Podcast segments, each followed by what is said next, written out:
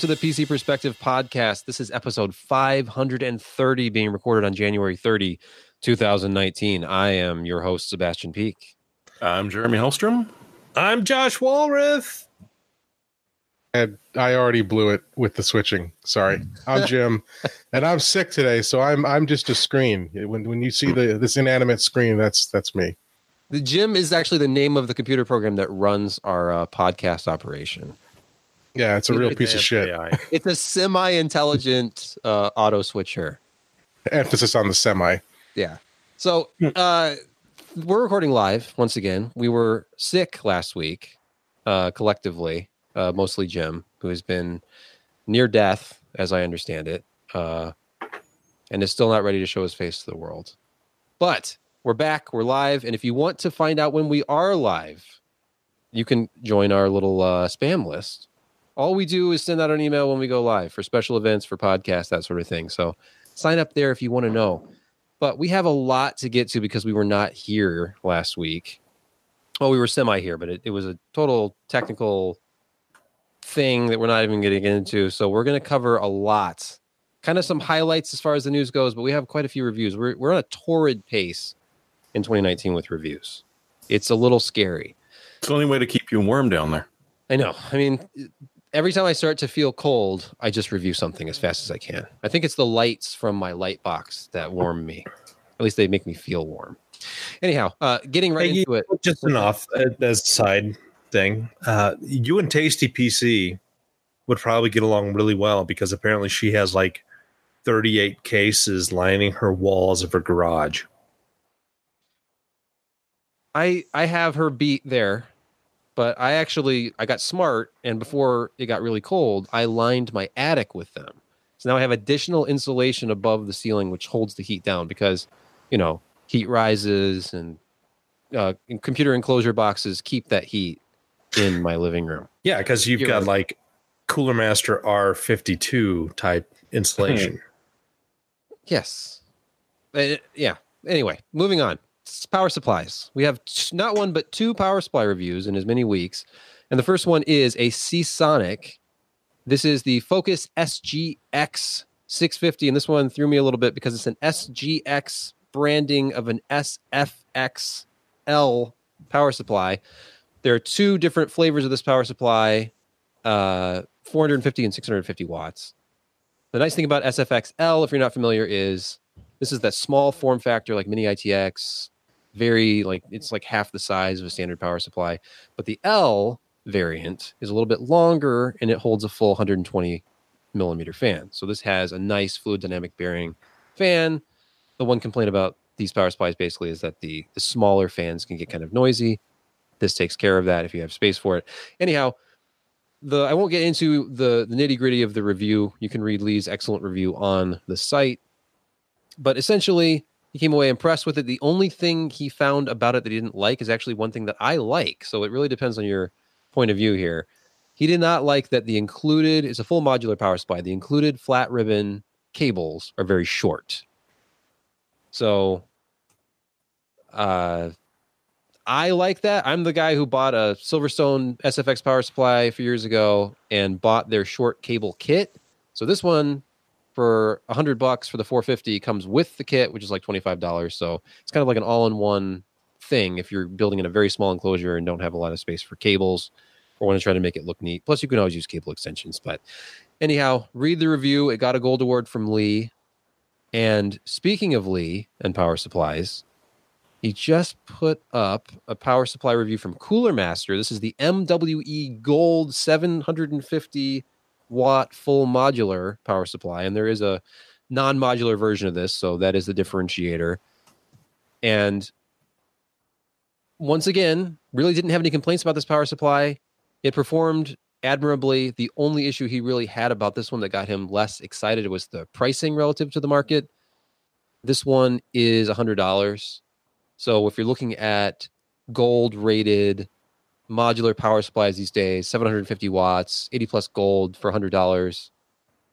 One of those things where I think if you can find this one on sale, it's solid, hits all of its numbers, continuous output at 45C, you know, good voltage regulation, that sort of thing.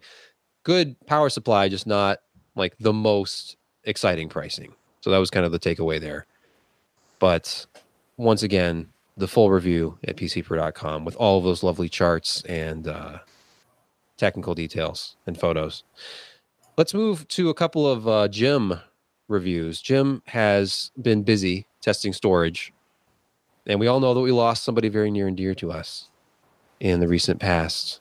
And Alan is no longer with us. I mean, he's he's alive. Don't get me wrong; he's alive and kicking, but we have you know storage to cover. There's a lot of storage happening in 2019 we're looking at the we don't have anything yet but we're looking at like the possibility of pci gen 4 stuff coming down the road. We saw that phison controller at ces but right now we do have stuff and this is actually something from ces the wd black sn750 and that is important because we already had a wd black nvme ssd on the market. This is the Black SN750. So if you're searching for this or looking for information about this online, you have to use that uh, name. But this is a very performant NVMe SSD that comes in a couple different flavors. One is just like your your stock NVMe SSD, and then the higher end SKU comes with an EK Waterblocks heatsink for longer sustained writes and they were they talked to us about thermals and how that impacts performance over uh, longer durations. But the interesting thing about this one is they're getting a lot higher performance especially on the right side than they were previously. Uh, we're talking nearly 3000 megabytes per second uh, all the way up through the two terabyte model. Actually, the one terabyte's a sweet spot. That's what Jim tested, where he was getting, you know, this is rated for 3,000 megabytes per second writes, sequential reads 3470. Uh, and this is using that uh, the the 64 layer 3D triple layer cell uh, NAND. And another interesting thing about this, I'll mention this before we go over some of the. Uh, this is like an initial review to some of our basic uh, performance benchmarks to give you an idea of what this drive can do. This uh, has a gaming mode. So in the software toolbox uh, that this comes with, you can turn on the gaming mode, which actually completely disables any um, power savings, leaving it uh, basically forcing it to stay in its high power state and making it a lot more uh, responsive. I know that in my experience, when one of these drives, I have a couple of NVMe SSDs in a computer, and I use one of them as like my image storage drive for working in Lightroom, and that one takes a moment to wake up. It's not always just like immediately available if I haven't been using it. So, anyway, looking at some of the performance numbers with this drive, it was pretty much as advertised as far as uh, the kind of write speeds you're going to see. Uh, looking at Crystal Mark, you know, just kind of your basic look at like a consumer, you know, sequentials, not quite hitting 3000, but 2857 uh, reads with you know 3468 uh, random very good like uh, nearly 100000 iops uh, reads writes at about 78000 uh, you can go through like we, we went through like a crystal disk uh, ASSD ASSD and uh, looked at some sequential numbers. It's it's impressive stuff. The pricing on this one, which is you know very important, we're looking at 249.99 and if you look at where the evo has been the one terabyte model by the way this is both one terabyte evo has been at about 250 street for the same uh, capacity so you look at like the my digital ssd that one has a $349 msrp but actually retails for under $200 street. And i know josh you are a fan of the my digital ssd you know they've they've got a solid product for a pretty solid price. And you can get a rec from them. And they have that usb to nvme thing going on as well. It's all good in my digital ssds universe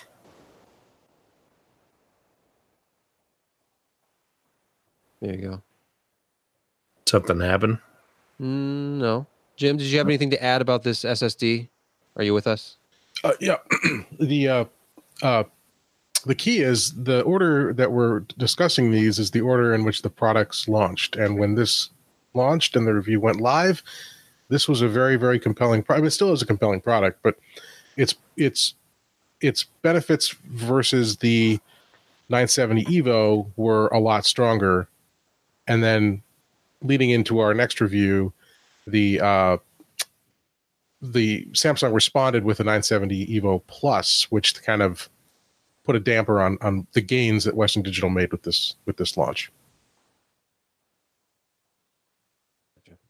Uh, and speaking of SSDs, here's one that isn't available to purchase yet, and it is the 970 Evo, but it is the Evo Plus.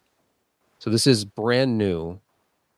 Even though obviously, if you go out searching for the Evo, you're going to find the previous version. This one, kind of the same story as the Western Digital. This is all about write speeds. This, as Jim titles this, the new write speed leader. It's like previous generations. You had the Evo, which had lower write performance than than like the Pro would. Although excellent reads, uh, the Pro is where you would go if you wanted like to maximize performance reads and writes. And here, this Evo Plus is basically, I mean, it's not across the board, but if you look at the benchmarks in the review, you see something that is very close to the Pro. So the the one thing about this drive though, and if you if you go through, you can see what I'm talking about as far as numbers relative to you know the it's it's close to that Western Digital Black SN750 we were talking about. It it exceeds the 970 Pro in some ways, although we did not have uh, the same capacity of the Pro to test it against this one. So take that you know for what it is. But looking at you know around 3,000 uh, writes to go along with basically maxing out reads, which everything is pretty much doing at this point with Gen 3 PCI Express. These drives, they're they're all getting so fast that at this point it's just a matter of like endurance and price. Because I don't think you can really go wrong with any NVMe SSDs at this point, uh, as long as they have a, a you know relatively recent uh, controller in them. Yeah, it seems like there are certainly corner cases that uh, distance one from another. But uh, when you're talking about, you know, the top end stuff is 3,400, you know, gig, what, 3.4 gigs per second of reads and 3.1 of writes. And then you, you know, mix in some different loads you know, if if you really depend on workstation type applications and doing video editing and real time 4K stuff, then this could be you know a make or break for you with with the products. But yeah, for the average user who's going to be using it as a boot drive, uh, who's going to be doing office applications, who's going to install three or four games on uh, there, and that's about it because of just the size. Um, boy, you're you're kind of struggling to find any real differences in in how you actually react to the speed. Uh, one of the the differences, though, uh, that we should point out is that Samsung is using so all, all these high capacity uh, TLC NAND products have caching. That's how they get their their speed advantages. They have a, a, certain amount of SLC cache that can go very fast, and then once that's depleted, it then goes to the higher density NAND, which slows down. The cheaper products, when so the, at, at, within their cache, they're all very good uh, when the, the difference between the better and the cheaper ones is that when the cheaper ones run out of cache, they get very, very slow, like the Crucial P1 or the Intel 660p. A lot of these QLC based products, QLC is very slow. So as long as your usage case is within that cache size, uh, you'll be fine. And with Samsung, what they're doing is they have this thing called Turbo Write. That's what they call their cache they introduced last year with the 970 Evo uh, an intelligent turbo cache. So basically, it can dynamically, you have a base layer of SLC for your cache, and then it can dynamically expand that by converting TLC to SLC or using TLC space as SLC uh, based upon the size of your drive and how much free space you have. And so with this year's 970 Evo Plus, what, what you can see in the chart here is the turbo write size based on the drive capacity. So the, with the one terabyte drive we tested, you have a guaranteed base of six gigabytes. So no matter how much you fill the drive, your turbo cache will always have six gigabytes of SLC. Uh, but if you have space available, it can expand up to an additional 36 gigabytes, giving you a total. If you again, if you have the capacity, if you haven't filled the drive all the way, you'd have a total of 42 gigabytes of SLC. So that means you can write 42 gigabytes at 33 uh, 100 megabytes a second before it slows down. And then once it does slow down, the rest of your write would be at 1700. And that that speed advantage goes down significantly as you go to slower or to smaller drives. So for like the 250 gigabyte model, for example, you've only got four gigabytes of cache with an additional up to nine gigabytes, so a total of 13. And you'll get 2300 megabytes per second within that 13. But if you're writing a 20 gigabyte ISO file or something, after that 13 gigabyte cache is filled, your speeds drop to 400 megabytes a second. So that's the key. You have to look at your workload. What is your expected writing uh, plans? You know, what will you be doing? And then even if you don't need a terabyte of space, if you need that, let's say you only need 500 gigabytes, but you need that drive to operate at greater than 900 megabytes a second, you're going to want to buy the faster, the bigger drive because that also gives you the speed, even if you don't need the capacity. Well, again, you can look at all the charts on the website. Um, but this is as performant as you're really going to get until we see like the 980 Pro, which at this point, like we were talking, I think before the show started, you almost have to go to PCIe Gen 4 before the Pro is. I mean, on on this generation of PCIe, we're getting to the point where we're almost saturating it. Not in everything, but we're hitting a ceiling and we're limited by the interface almost as far as if a next gen controller comes out that has the potential for greater performance we're going to have to move to PCIe Gen 4 and with AMD saying that they're going to be first to market with that interface and we are not quite there with the 3000 series Ryzen parts yet then uh, I'm not sure. I guess we we'll have to see how the, year plays out. It'll be interesting. Well, they they did show off that uh, PCIe 4.0 controller at uh, CES, and it was it was achieving four gigs per second reads and writes. So that's kind of cool, and it's certainly something that, uh, in certain circumstances, is is needed. Now, if we can only get networking to be at 10G and above consistently. Did you freeze? No, you're just you're just, look. You're you're messing with me, Josh. I'm not. I'm you're talking I'm, about internet bandwidth, and then you just stop talking and you freeze. Okay. Get out of Okay, so I, I work in a place with a lot of people doing ArcGIS, streaming a lot of layers, stuff like that, and uh, having a 10G network internally would solve a lot of problems and make people people happier. And I'm not trying to freeze. Okay. Speaking of happy people, if you like low profile keyboards, if you don't want if you like mechanical switches but you don't want the big tall not really sure why that would be a problem, but maybe you're into low profile keyboards, slightly smaller keyboards. Cooler you Master like typing like this. What do we have here? Well, yeah. I mean, I guess if you're used to typing on any modern laptop, they all they all have the same kind of chiclet keys. This one is kind of interesting because it's the Cooler Master SK630. It's one of their new keyboards that they just introduced. And this one it's not going to make everybody happy, but it's interesting. So it's it's the Cherry MX low profile switches and it is a aluminum base with these flat looking just barely concave, sort of matte, unfinished keycaps, and they're very close together.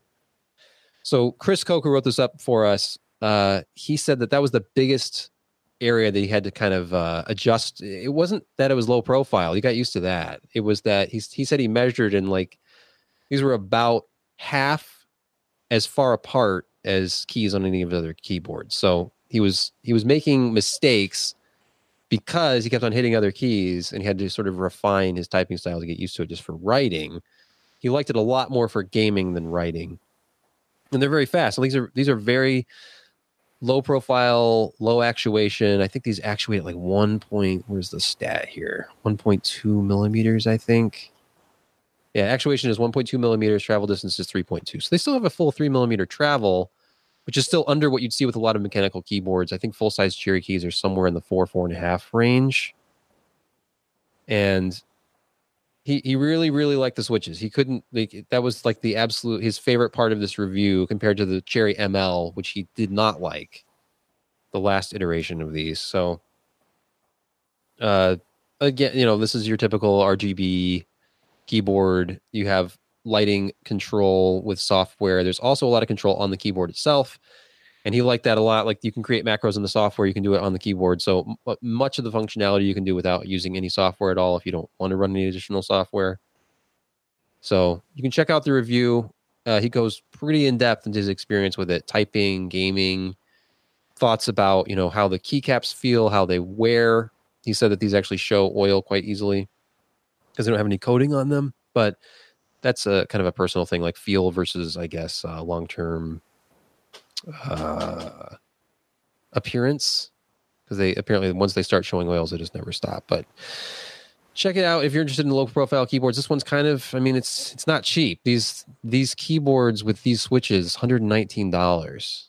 So you you have to try this out and and see if it fits for you because it's it's going to fit a very specific style there's no like flip out feet or anything on the bottom. It's it's kind of like set the way it is. That wedge shape that, you know, Apple you hate to use that word. It's almost like a, a bad word among PC enthusiasts, but it has kind of an Apple feel. That's kind of what Chris came away with. So if you're into that, check it out. And I will get through this next story in less than 10 minutes, Josh. I promise. You're you're on the timer. Okay, the RTX 2060. We talked about it a couple weeks ago. I feel like I haven't stopped talking about it since CES. Good review. Uh, okay, it's, moving it's, go Is ahead, it? Jeremy. I'm just gonna say good review. Okay, moving on. Okay, quickly. This was part two. This was the follow up review of the card. And what I didn't do with part one was 1440p testing, which was kind of an egregious oversight. But we have it fixed now. It's on the site. And you can look at how this card performed, basically doing what it's designed to do. And that's really what became apparent as I actually ran these benchmarks. Everything was run at high settings, except for Final Fantasy 15, but that's kind of a bad not really great benchmark, but I ran it at standard settings just to make sure that no GameWorks stuff was enabled by default. But pretty much high settings, 1440, great frame rates, and what you're looking at is performance that sits right between a GTX 1070 and a GTX 1080 most of the time. So you're getting basically this generation's GTX 1070 Ti. That's a card that launched last year for $449. This card is $349. Uh, the other aspect of this that was really interesting is if you look at page two of that review, you see overclocking results. And I'm not a professional overclocker. I used the latest version of MSI Afterburner. I first attacked the core to see how high I could get the core stable, and I couldn't do any better than plus 170, which is still pretty good overclock.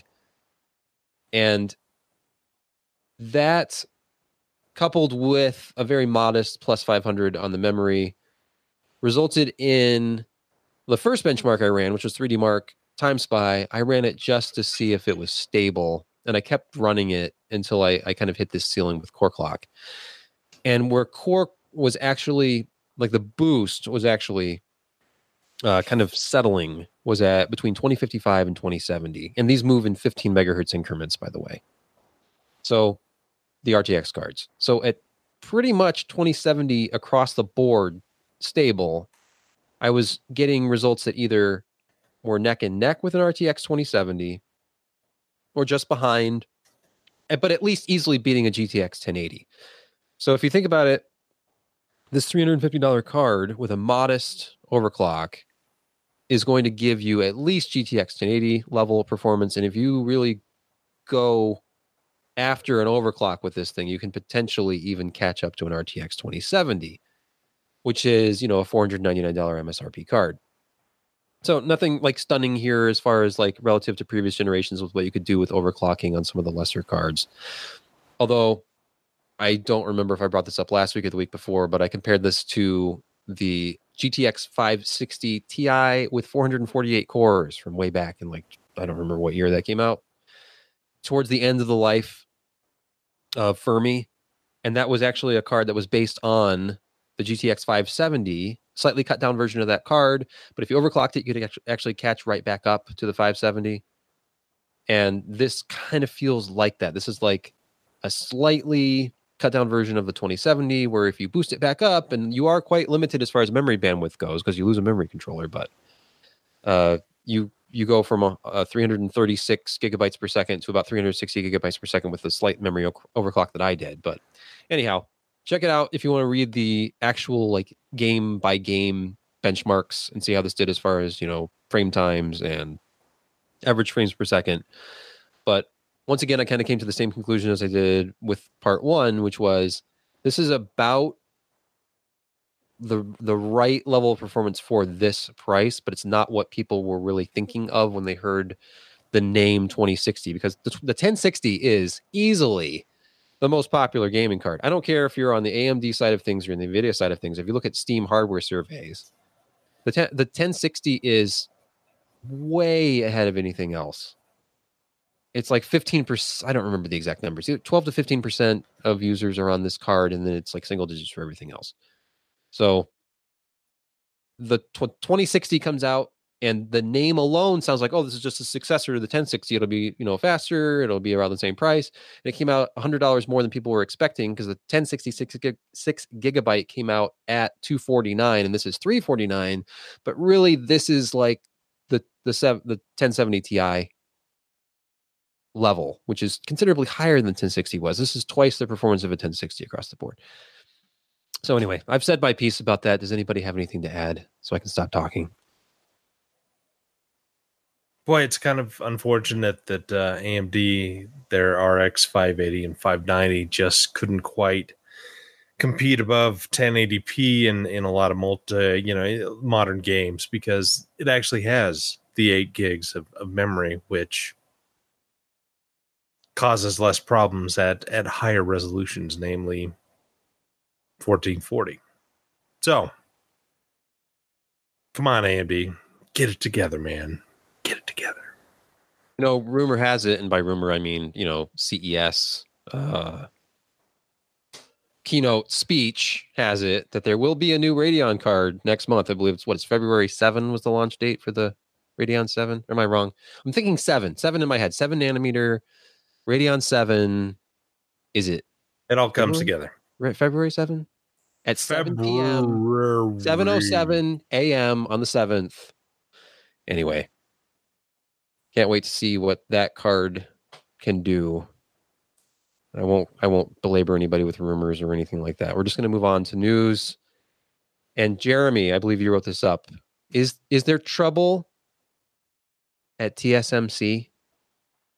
Uh, well, there would be more trouble if there was a huge uh, demand for their chips right now. But since they're down about a quarter of the market, uh, it's not as bad as it is. But the thing is that somebody brought them some bad dope. And the uh, Fab 14B in southern Taiwan had to shut down the 12 nanometer and 16 nanometer nodes for a little while.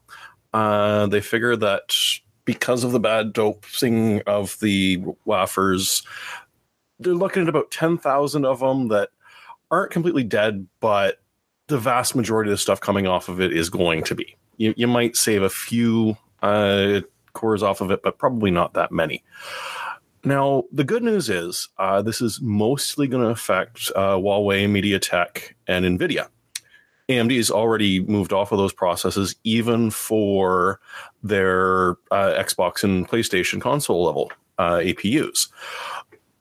The question is, you know, is this actually going to have a market effect? And when you're looking at, you know, a, a huge drop in demand uh, so far this first quarter, if it will actually impact supply of NVIDIA cards on the market, but if it does, and AMD can get to market on time while this is happening at a good price and with good performance, it'd be a great way for them to steal a bunch of revenue from NVIDIA.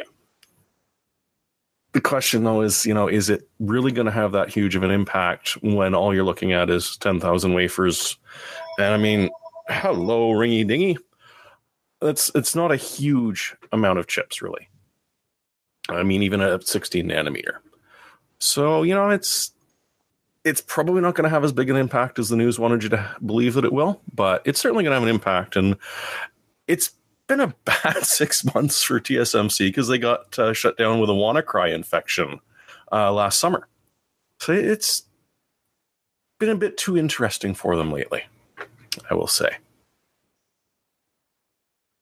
Man, it's not going to be that big of a deal. I mean, they're going to lose a couple of thousand wafers, but they'll get it cleaned up, get things going again. Those 10,000 wafers just sitting in storage, waiting to be processed. It'll, it'll all be last year's memory. Bittersweet, maybe even rose tinted. Who's on 12 nanometer? Nvidia is on 12 nanometer for GPU, right? Huawei, and uh, although I don't know what exactly it is, MediaTek. I don't know okay. what they'd be making.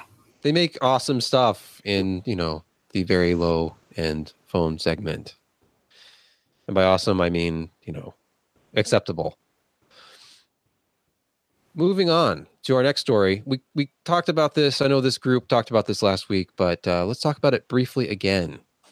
AMD APUs in next gen consoles, and that's not like news in and of itself. Although the follow up to this, like what we were talking about as far as the Xbox rumors, are kind of interesting and maybe a little uh, far fetched, but we'll we'll see. And I have some some different thoughts maybe about NVMe in the Xbox than I did last week, but Gonzalo is the name, and we've been seeing all these leaks from this API SAC, Appy SAC, Happy Sack, Happy Sack. Okay, well, it, it seems like every week, and there were more, more and more constantly. I know that the Radeon rumors that Jeremy posted this week are, are more AppySac data miner, you know, Twitter account leaks. But there was a, a string, a, a APU string that came out.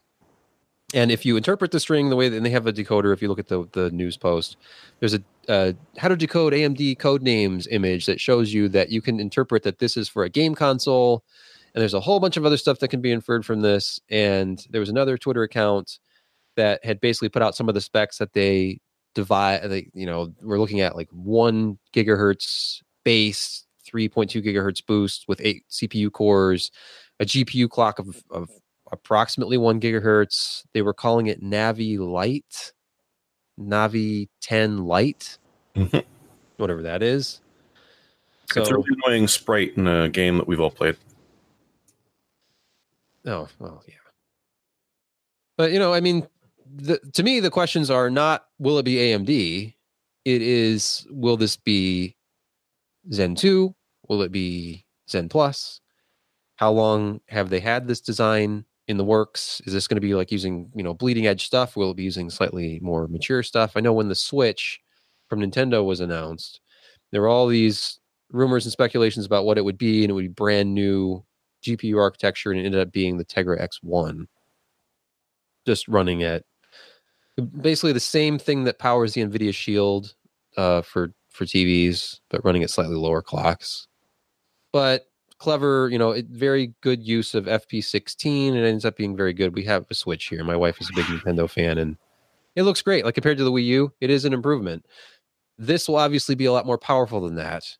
And Speaking of power, the other side of this, the X, the Xbox rumors, and I know WCCF Tech was reporting this. There was a um, a Reddit leak that they were kind of going through, and you know they were looking at the hardware specs and what they thought was true, what was false, and basically what what they said was all true was that it was going to be eight core Zen two and you would assume it's going to be like kind of this whatever is in the PlayStation 5 may or may not be what we're looking at for the new Xbox. So we're 8 core, 16 threads Zen 2, custom Navi with 12 plus teraflops. I don't know if that's, you know, FP16, FP32, what that is. 16 gigabytes of GDDR6 memory.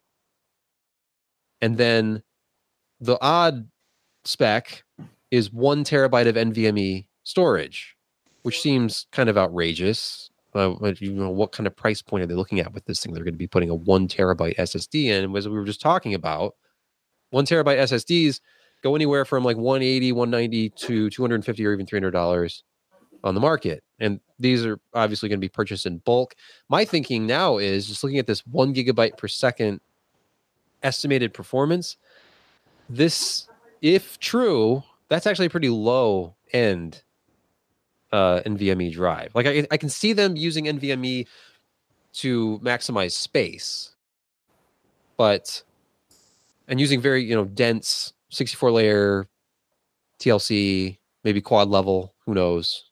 You know, when- when- low. Go ahead. When you're looking at a sub $500 console, spending 150 to 125 bucks on storage, when you can get a spinny drive for about 50 bucks, that's kind of make and break Mhm. for something of, of this size and, and this market. I, I think, you know, maybe they, I don't even know why they would need to have an NVMe just because consoles are, I mean, they're consoles, they're not PCs. And, and you can, you're already developing for a closed system and you can use a lot of different optimization paths that you don't have available on the PC because of the wide variety of, of hardware configurations. You know, I just still see them seeing storage as a second class citizen, and that is an easy place to cut to get your prices down to where they need to be. Do you think it's possible that they are using some form of PCI Express storage, if this is even true, because uh, they don't want to have to add like more complexity with a SATA controller? What if this platform can make use of PCIe storage, but you would have to add something like an ASMedia or some other kind of controller for SATA? What if it's not holy, native? holy crap! You know, SATA is is so mature. I mean, it was introduced in what 1999, 2000, something like that. And even though SATA 6G is the newest form, it's still God, it's 12 years old now. 11 Yeah, years old. And uh you know, adding that into, you know, a, a die and an IO chip is is small, it's it's well known, it's relatively easy to do because all the all the technology is is there. And so, you know, it's it's not it's not a big deal to add SATA compatibility. I mean, ASMedia makes chips, hundreds of well, not hundreds, but dozens of other companies all make chips, and they're really inexpensive because the technology is super mature. And so, why not do it? I mean, it's cheap. It's it's fast enough, especially if you're going to use a cheap, inexpensive spinny drive. What's what's the need to to go to PCI Express NVMe storage?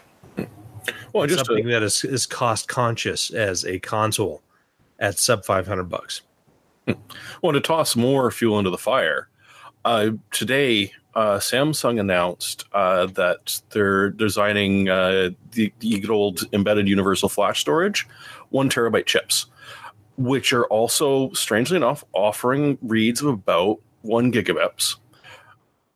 So it could be a cross thing like that, you know, cheap, cheap, cheap flash on, as Josh says, a, a fairly cheap interface.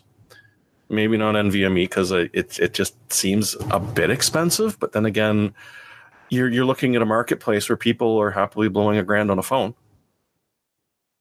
They may well just buy, you know, blow a grand on their next gen console. Yeah, man, but you carry your phone around with you 24 hours a day. How how often do you carry your, your console with you, man? Well, now that you can hook it directly up to your console and play your games on the phone via the new Xbox streaming service, yeah, I, I, I could believe they do it, but yeah, I just I want to see what they do because I'm not picturing them putting in top end NVMe, uh, an, a top end NVMe drive into a, a console. It just doesn't make sense.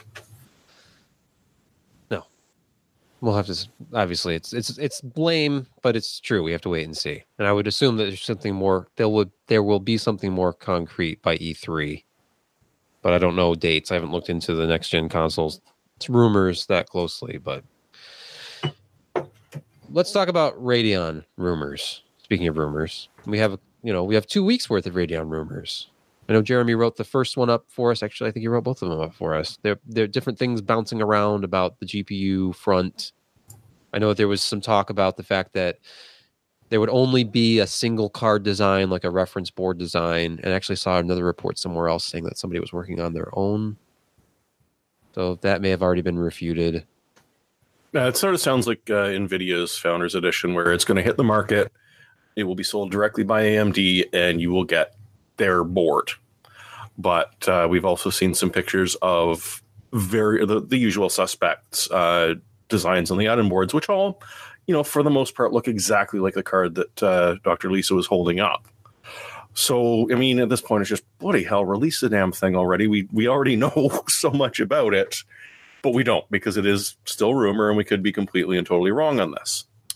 Uh, but there, there's been some interesting bouncing around because, of course, it's AMD, so everyone's got to take a shot at them. My favorite one was that uh, with the cost of the HBM2, uh, every single $700 card that's sold AMD is going to lose money on because that's a perfectly sound business set reason to do things, right? That's why you sell cards. Is right. You sell money. things because you make it up in volume, Jeremy. If any, yes. if you ever studied business, you would know that if you if it costs you seven hundred dollars to make this card, you sell it for seven hundred dollars, you just need to sell thousands of them to be profitable. Yes. The more you spend, the more you save. But That's right. First. I also saw something somewhere about six hundred and fifty dollars. Who knows? I mean, HBM two is not cheap. When I saw this announcement sitting at the airport as I sneaked away from CES early, snuck, uh, snuck, is snuck it away, sneaked. Is it snuck? All right, let's not let's not get off the rails here. But as I as I left Jim there to fend for himself, uh, and was watching the Lisa Su keynote sitting at the airport, I was thinking, you know, that that much HBM2 is going to cut into the margins on this product significantly. But it does open up different avenues. Like, you know, this is an interesting card from the, the Radeon 7 is interesting. And if you don't know the specs, they're talking like uh, the the very high bandwidth memory. What they're talking about is the ability to use this for like creative purposes, like OpenCL compute, that sort of thing in addition to you know gaming your typical radeon workload This almost it basically it, it's almost like a workstation card that you can use for gaming i'm thinking like Vega Frontier Edition kind of a thing but it's it's so it's like dual purpose i think they're just as interested in like the content creation side as the gaming side with this card but we'll we'll see how it stacks up against like an rtx 2080 but well, that's the thing. Thankfully, to uh, once again our friend Appy Sack, we've got another rumor that has it, at least in Fire Strike inching out of 2080. Not the TI version, but if you look strictly at just the graphics portion of Firestrike, uh, an Extreme and an Ultra and Time Spy, it's you know just a tiny percentage faster than the 2080 assuming you know that you trust a CAN benchmark of a video card that's simply labeled unknown GPU. But then the other leak was everyone's favorite Final Fantasy 15 benchmark, otherwise known as "Holy crap! Why can't this thing ever be consistent?" Uh, where it performed abysmally. So it's it's hard to say, and I'm not one to say, "Oh, look, it's great in CAN benchmarks. Uh, you should buy it." Let's see it in action someday. Yeah, I mean, we're we're so close to the launch now. Like by well, not, not by this time next week. Let's see. When is this launch? If it launches on the seventh, that's like a week and a day. Yeah. yeah, perfect. We'll have to wait another week after that to talk about it on the podcast. But in a couple of weeks, we'll know where the performance is. We'll have benchmarks out there to, to review, and you know we'll, we'll know. But for now, speculation is fun. But let's let's let's move on to more speculation. But other Yay. things that haven't been released as I scroll through and see that this is like rumor after rumor after rumor, and it's just been nonstop since like before CES. Like the six, okay, this is the we're talking about GTX 1660 Ti is what this rumor from videocardz.com is. And I know I wrote this one up, but I'm I've been talking way too much already. Who would like to talk about these preposterous rumors from videocardz.com? Anyone? Josh? Have have have I read about that? I don't know. I'll, I'll give you the overview. What okay, well, say you know, is- I, what they say is it's a Okay. TU 116 It- core. It's 1536 CUDA cores, but it's it's it's Turing, but it's not uh RTX. it's got RTX disabled. yeah, So you know they could potentially be saving on uh, on TDPs, possibly increasing the the base clocks because they don't have to worry about the RTX portion, and uh, giving a you know GTX 1660 Ti type performance, whatever the hell that means. But it's it's probably going to be faster than a uh, 1070 Ti, what they're they're saying. But uh, yeah, you're you're to get a chip well, at least this is the speculation because I have no idea what the hell I'm talking about. But you've got a chip that's going to have probably lower TDP because all the RTX stuff is is disabled. There could be other things disabled, but uh, you're going to have a a chip that is based on that same chip, but running with more regular stuff, DX11, DX12, and uh, you got the same amount of memory same amount of bandwidth, but hopefully just a cheaper price and a lower TDP, so less cooling is needed. These are the rumors, and it would make sense for NVIDIA to do this because these dies are large for RTX as compared to their market and what they're competing against. Namely, AMDM themselves. yeah. I have some, you know, we have another story coming up in a little bit about competition and anyway, we'll we'll talk about that in a minute. But first, let's talk about OLED. OLED panels. Samsung. We've we've seen OLED in laptops. It was a couple years ago we reviewed the Yoga X was the X1 Yoga? It was a ThinkPad Yoga and it was that thin like blade style ultrabook in the X series, but it had an OLED screen and the thing looked absolutely amazing. I saw it, I think it was CES 2016. We were first shown this thing, and it was just beautiful. And obviously, it was OLED. Like it just, uh, but the big question was like OLED on a laptop, OLED on a computer screen of any kind. You have all these image retention questions and battery life questions, and it's all legitimate.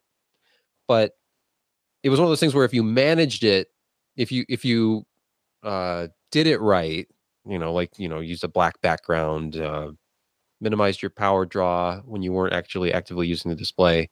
It was okay as far as battery life goes. It wasn't significant. Alan used one of these things for months and absolutely loved it, and he was able to manage the battery life just fine. Never saw image retention issues, but presumably some compromises may have been made because Samsung is going to be mass producing 15.6 inch 4K OLED panels starting next month or starting in February. So we're right around the corner.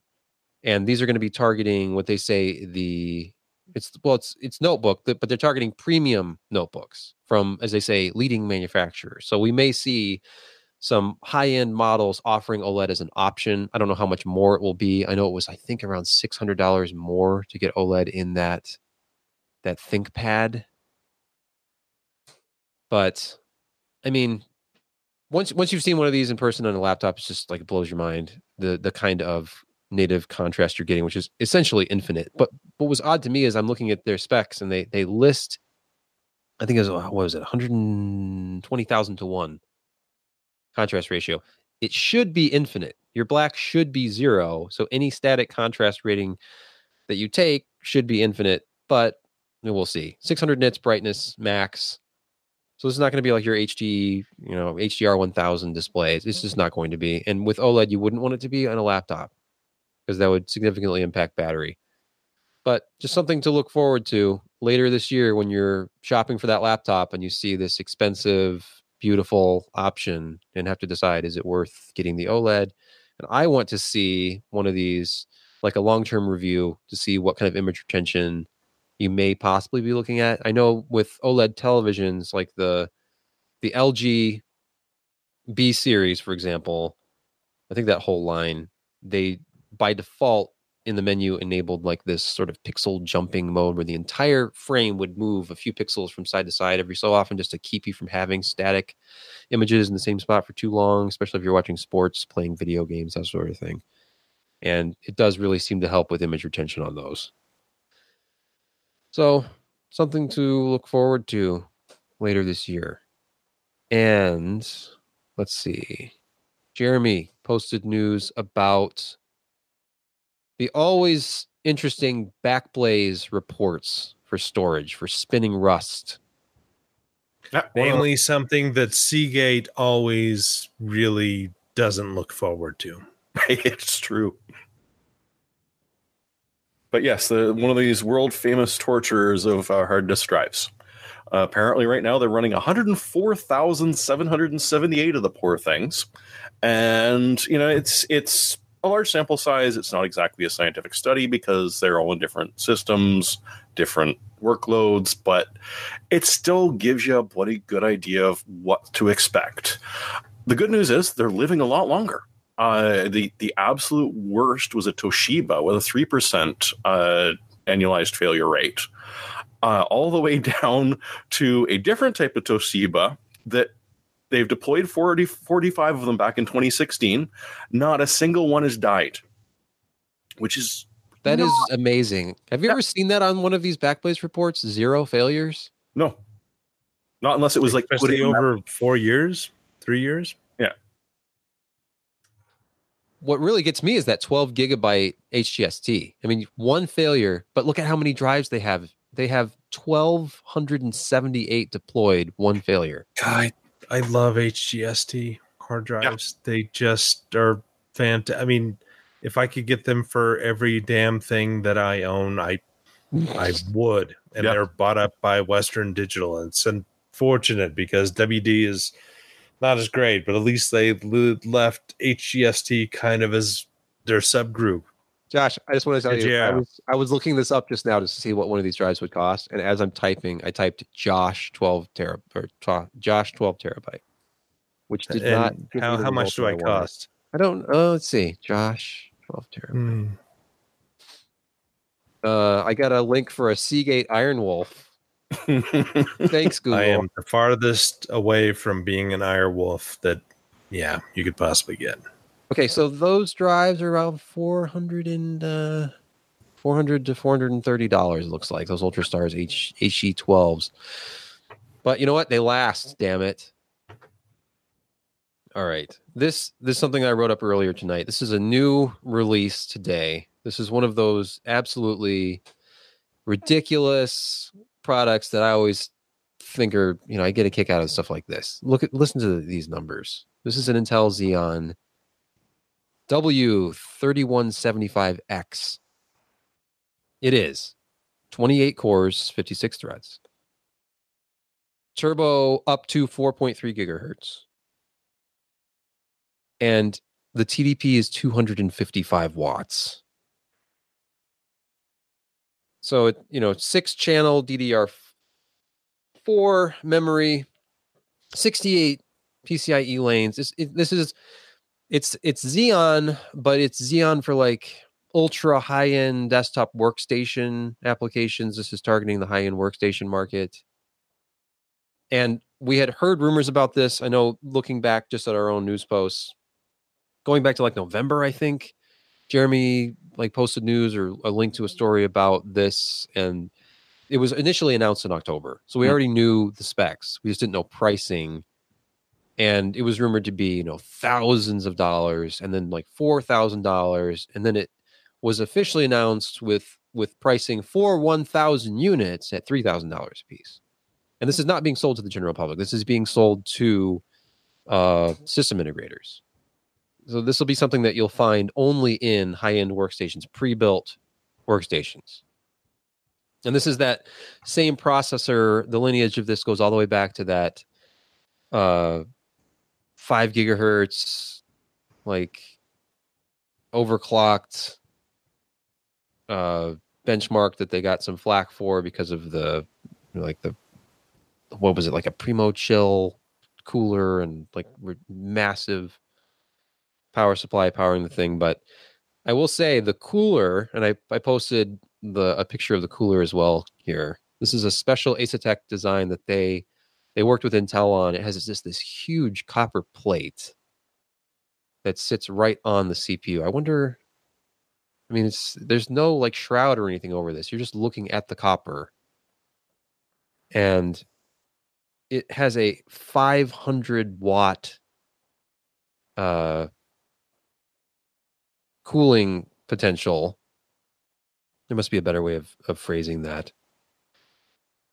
But this it's just it's just excess. Like everything about this just like it's pure excess. Like a three thousand dollar processor hitting over four gigahertz at turbo on a Xeon with this many cores.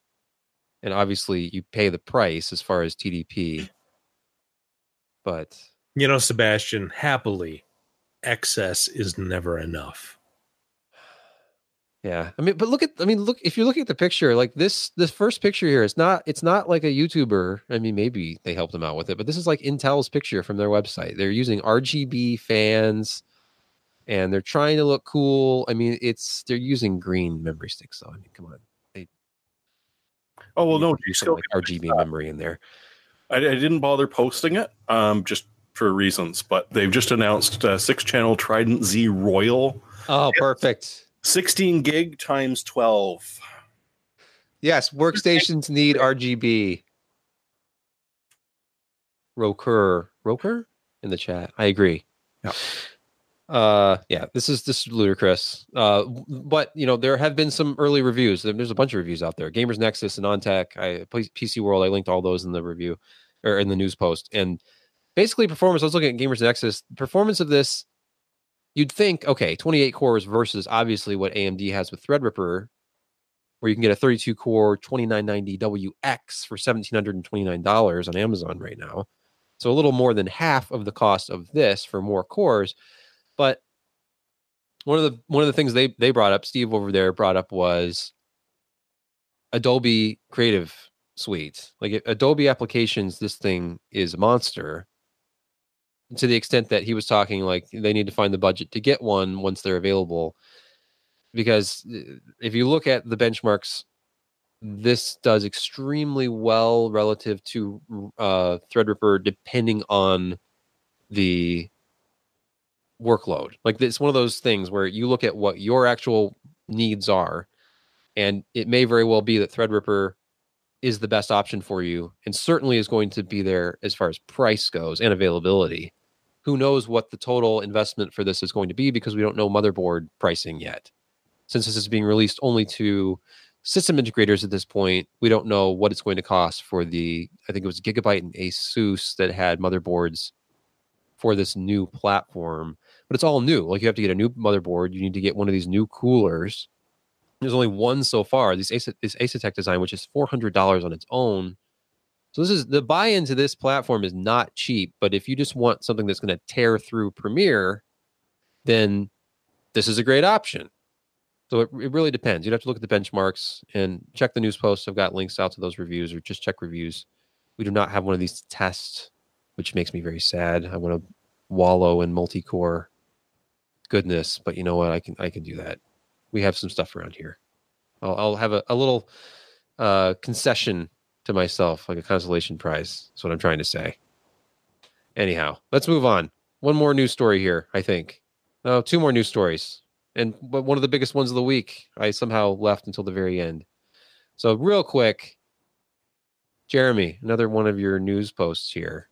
It was is it true that we could soon have a terabyte of storage in our smartphones? Indeed, it is. And the nifty trick about it was that they essentially double the density, so that the, the chip itself is physically the same as the current 512 gig version that you got. And I, I mentioned this earlier when we were talking about uh, possible storage in the new Xboxes. But it, it's just, you know, the next generation of phones is going to have to have something to do. And so, you know, if you need a couple hundred hours of 4K video to be in your pocket, maybe the new S10 is going to support this. I'm sure it will be incredibly cheap and you'll be able to pick it up easily. But, uh, you know, this going to have a terabyte of flash on the flagship bloody phones, and it's offering about a gigabits worth of uh, speed, which is again just crazy for a phone. It, it's it's going to be interesting to see just what they do with this. And I suddenly am no longer complaining that I don't have an SD card expansion slot in my phone. Suddenly. You know, SD card slots in phones, that ship has sailed. Removable batteries, that ship has sailed. The most unpopular opinions of all time.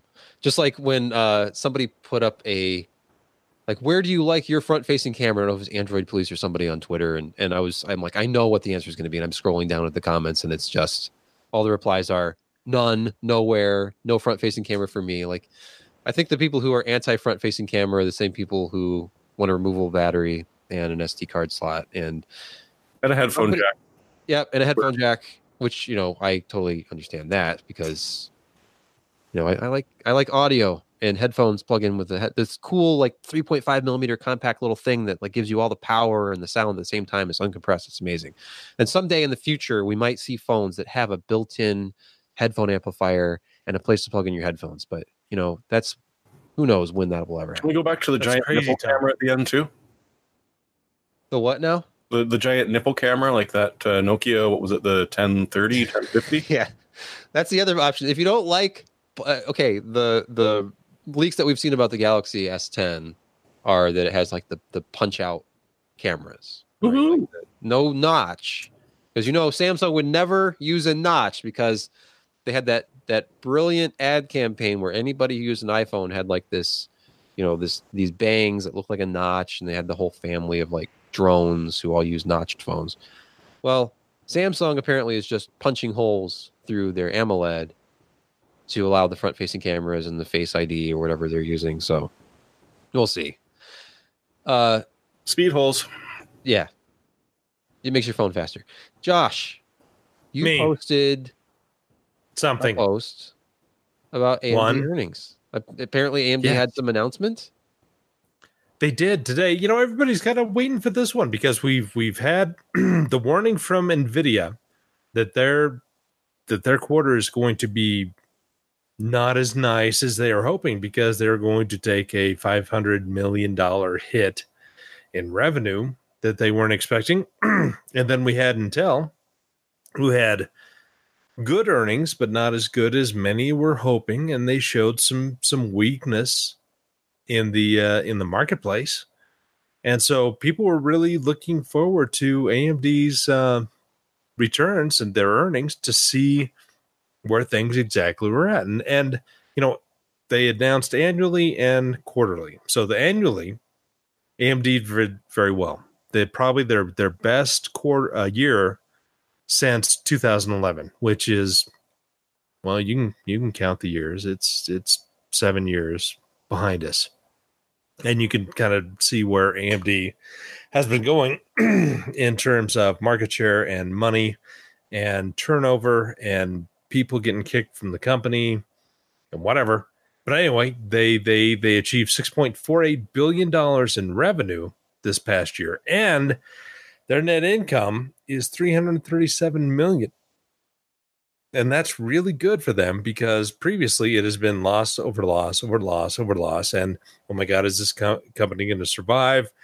What are they doing to take care of some of these debts? Blah blah blah so it's it's been a a positive development that 2018 has been as profitable for them as as as it has i mean we have Ryzen to thank for that we have crypto to thank for that. I mean, the tail end of crypto from the first half of 2018 really helped out their GPU struggles. and uh, when you put all these things together, including what they have done overall company wide, uh, they've really made AMD a, a very, very lean organization with still a, a significant amount of research and development to get out products in a timely manner to hopefully beat out Intel to the punch. And so 2018 was, you know, it was Zen Plus. It was continuing along with uh, uh, the RX series, which is based on Polaris 10, Polaris 20, I believe. Uh, they've kind of refreshed that. they've got the newer Vega stuff, and then uh, now upcoming, which is not going to have any kind of material uh, effect on on that, is is the Vega seven uh, seven nanometer things. So it's been really positive for the company overall because they've they've executed well. They've made some money. They've kept costs down. They haven't done exceptionally well, obviously, because right now they're competing with Intel. They are not overcoming them as compared to like 2003, 2004, 2005, where they had the Athlon 64 and the Opterons that were better than anything Intel had at the time. It's a very different marketplace. But anyway, the quarterly um, results are a little bit lower than what Q3 was. Q3 was what 1.6 something billion in revenues. Q4 is eh, they're down to 1.42. Uh, they kind of expected this from multiple areas. One, crypto is again down. I mean, it's it's just it's it's non-existent for AMD cards for GPUs, so they're taking a hit there. They've got inventory of GPUs that's backlogged. This is why we see RX 580s that are sub $200. Really good deals for consumers, not as good for AMD because it's still not a small chip and it's eight gigs of memory. You put all these things together, and then the, the, the bill of materials is still pretty significant for what they're doing. And so their margins are taking a hit there. Um, Ryzen and the Ryzen 2000 series has been strong for them. Uh, they're not gaining huge amounts of market share, but they've stabilized quite a bit, and they're slowly eking back. You know what they've kind of lost, and not only that, but the market still grows, not as much and not as quick as many were hoping. But AMD is is is staying steady there, and so they're making money, and their products are increasing in the ASP, the average selling price and uh, they just have a much more healthy uh, portfolio of, of, products to offer consumers. Um, EPYC has grown; it's taking away some uh, some market share from what it looks like from Intel, but part of that is one, it's it's it looks like a good product, and two, Intel simply cannot provide enough product to the market for the demand that is that is current. And so uh, when Intel had talked about their revenues, they had talked about it's like they're they're maximizing their their production lines. They're selling everything that they can produce, and that means that there is a wait time for other uh, OEMs to get Xeon products, especially into their into their uh, product lines and uh, you know AMD is taking advantage of that because they can produce product and they can actually sell it and they can fill in the space in in, in terms of demand that Intel can't supply. And so overall, Q4 was was a solid growth in terms of EPYC. It was solid in terms of Ryzen. Uh, their GPUs are still kind of suffering because they don't have anything other than, you know, Vega 56 in Vegas 64, they're not great, but they're not bad. Uh, the RX series, I think they are selling well just because of the price point, and they've got eight gigs of memory on board. Yeah, that's that's but when you too. Yeah, it, it it kind of is. And so when you put it all together, AMD has had a good quarter, not a breakout quarter, not an outstanding quarter, but it's good. And they have really stabilized everything throughout the entire year that they have actually made a profit. They're expanding their products. They're they're expanding their market share in certain areas. And uh, you know, something they talked about was next quarter they're expecting about 1.25 billion in revenue. So that's a big drop. And uh, even though EPYC's selling well, uh, they're still expecting some pullback in terms of you know their GPU inventory still is is not great. Uh, Ryzen Q1, you know, desktop CPUs historically has not been a great time to to sell these products. Um, but they're they're gaining some areas. They're they're staying steady. They're able to, you know, gather a profit from even really uh, competitive and and not great uh, environment for them to do business in, just because Intel is is is huge. But uh, they're looking forward to a pretty strong 2019 because they have products coming out in seven nanometer uh, that are redesigned that that should be very very competitive, if not a little bit better than what Intel offers at their 14 nanometer plus plus plus plus plus uh, type uh, process node. So it's uh, you know they're, they're they're feeling a little bit bullish. They're being conservative, but uh, you know we really won't see what uh, AMD can do until they get to these Zen two based desktop processors and especially the EPYC 2 products, which in theory could just add a tremendous amount of performance per socket and for the price. And that's where they're really hoping to dig into Intel. What do you think you about. AMD in? Sorry, go ahead, Jared. I was going to say, and you can actually buy them. Yes, you can. What do you think about AMD in mobile this year? I know we saw some interesting examples of fully AMD powered notebooks at CES. I know Asus had shown a couple of them, but that's such a huge space. I mean, there's almost everything out there in the notebook world is powered by Intel.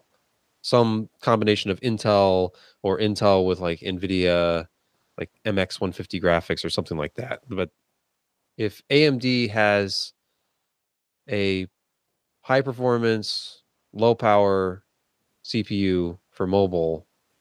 I know it's one of those things where it's one thing to sell to enthusiasts, but mainstream users, a lot of people, their primary computer is a laptop. And if they make inroads in that space, that could be huge for them. And in the past, it's been what's been the problem? Just a, a lack of performance per watt for AMD. and you know, I, I I think that you know, kind of the bean counters and the statisticians and economics people have really looked at the um, you know where sales have gone, and I think that AMD is focusing on the areas where they believe that they can get the best margins, the best amount of growth. And even though mobile is seriously a, a growing market, we're not going to see a seven nanometer Ryzen 2, Ryzen 3000 series mobile part until 2020, early 2020. And so they're focusing their their their their products on getting a good desktop, getting servers, and then working on graphics and then eventually moving around to mobile because yeah, mobile is is a growth industry. The margins still aren't that Yeah. great on That's mobile. That's true. That's true. Yeah. Whereas So- if they talk Amazon into uh, picking up EPYC or EPYC 2, Microsoft, uh, Baidu, like these big guys who their customers never even know what processor they're really running on for the most part. They avoid the, the, the bit of kickback that you've been seeing because, you know, AMD hasn't really been a major player in enterprise market in a while. And you, you run into people who are just immediately have a negative reaction to, oh, it's AMD. No, screw you. I want, I'll wait for the Intel part. But if you get these big farms going in the background and moving over to EPYC and EPYC 2, because the price is good, because it's actually available, it could be a nice revenue stream for them uh, to help boost the, our consumer side. Knocking on wood. Well, you know what? I think we actually got through everything. And Shocking. all that's left, do we have any picks this week, gentlemen? Sure. Uh, I'm picking a case of 36 bottles of NyQuil uh, shipped to your door. Uh, you can get it as soon as February 1st if you order now at Amazon.com. So, Is that really four hundred and thirty-three dollars? yeah, the pricing gets out of whack. Uh, it's not probably not the best value, but you don't have to leave the house. How much crack can you make out of that? I don't know if that's you can.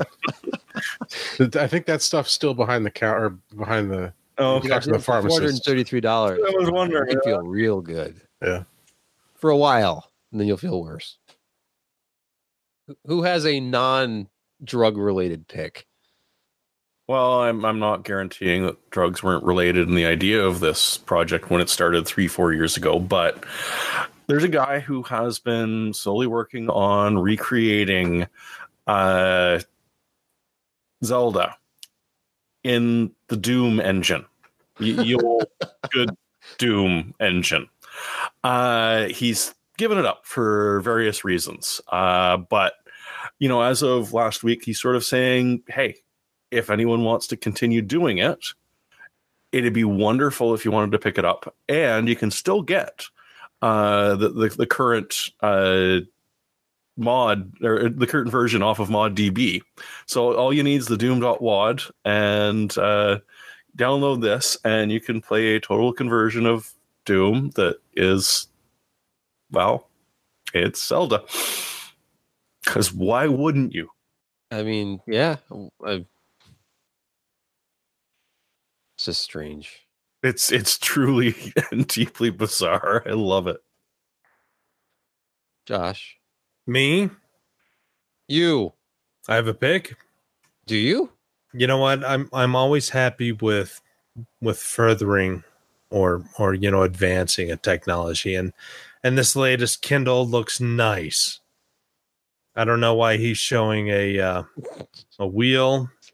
Okay, you guys, I It's you, you. It's Josh. you didn't update your your. You're Or you updated way. your picks too late, so all the links are out of date. You're Hang a on a second. Hang on a second. Paperwhite. No, it is not. It is not a wheel. This isn't the link, Josh. What are you talking about? It's the You, you link. you linked the Google Doc as your link. I did, huh? Kindle Well, let me let me throw up a link. Is it the Oasis? appropriate. And we'll do one there, and then we'll change here. Life within a Oh, no, then do it the other way. Kindle. Change. Control V. Ah, Okay, now try that. get your shit together, Josh. Well, my shit has never been in a pile. Never. Oh, well. Anyway, it's the latest version of Kindle White. It's through a pile? smaller, longer lasting, waterproof.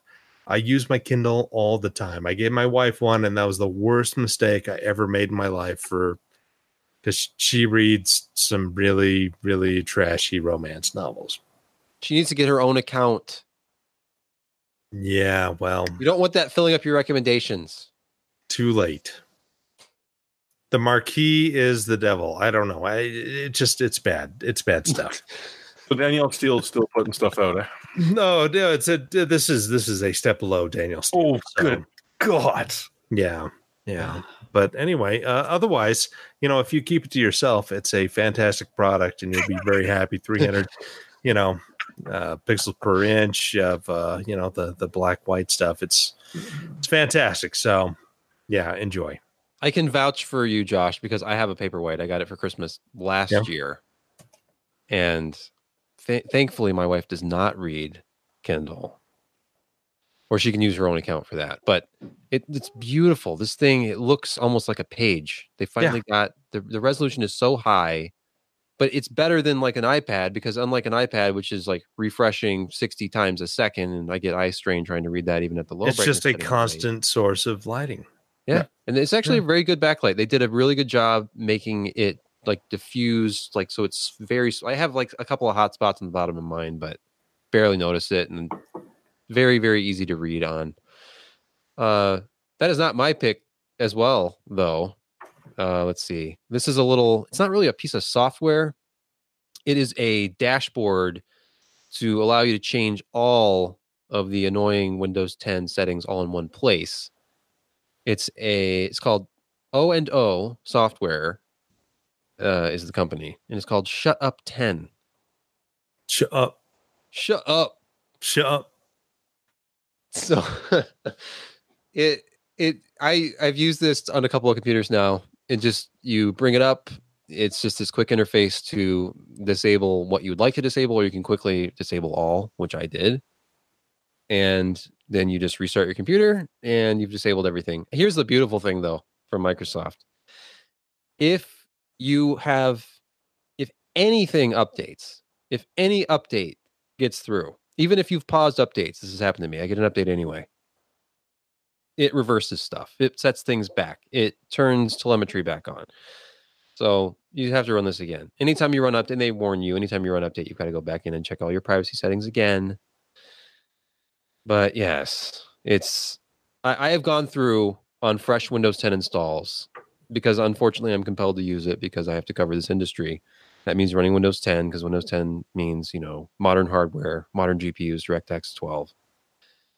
But it is frustrating that I have absolutely no control over Windows Update. And even and I if you follow like, you know, like Paul Thurrott and his his podcast, he does like a, a daily podcast with Brad Sams and it's it's funny. They were doing their podcast a couple days ago, and right in the middle of the podcast, uh, the computer got restarted because of a Windows update, and it was like you, you have so many chances to pause it or to to delay, and you just run out of chances, and then it doesn't matter what kind of mission critical work you're doing, it will ruin everything.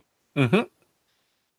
So it's always. I mean, how. Microsoft made an accident last week that let uh, the October update get pushed through against group policies. They fixed it in a couple of hours, but yeah, just it was just an accident. Yeah, we didn't even talk about the whole FaceTime bug thing, but anyway.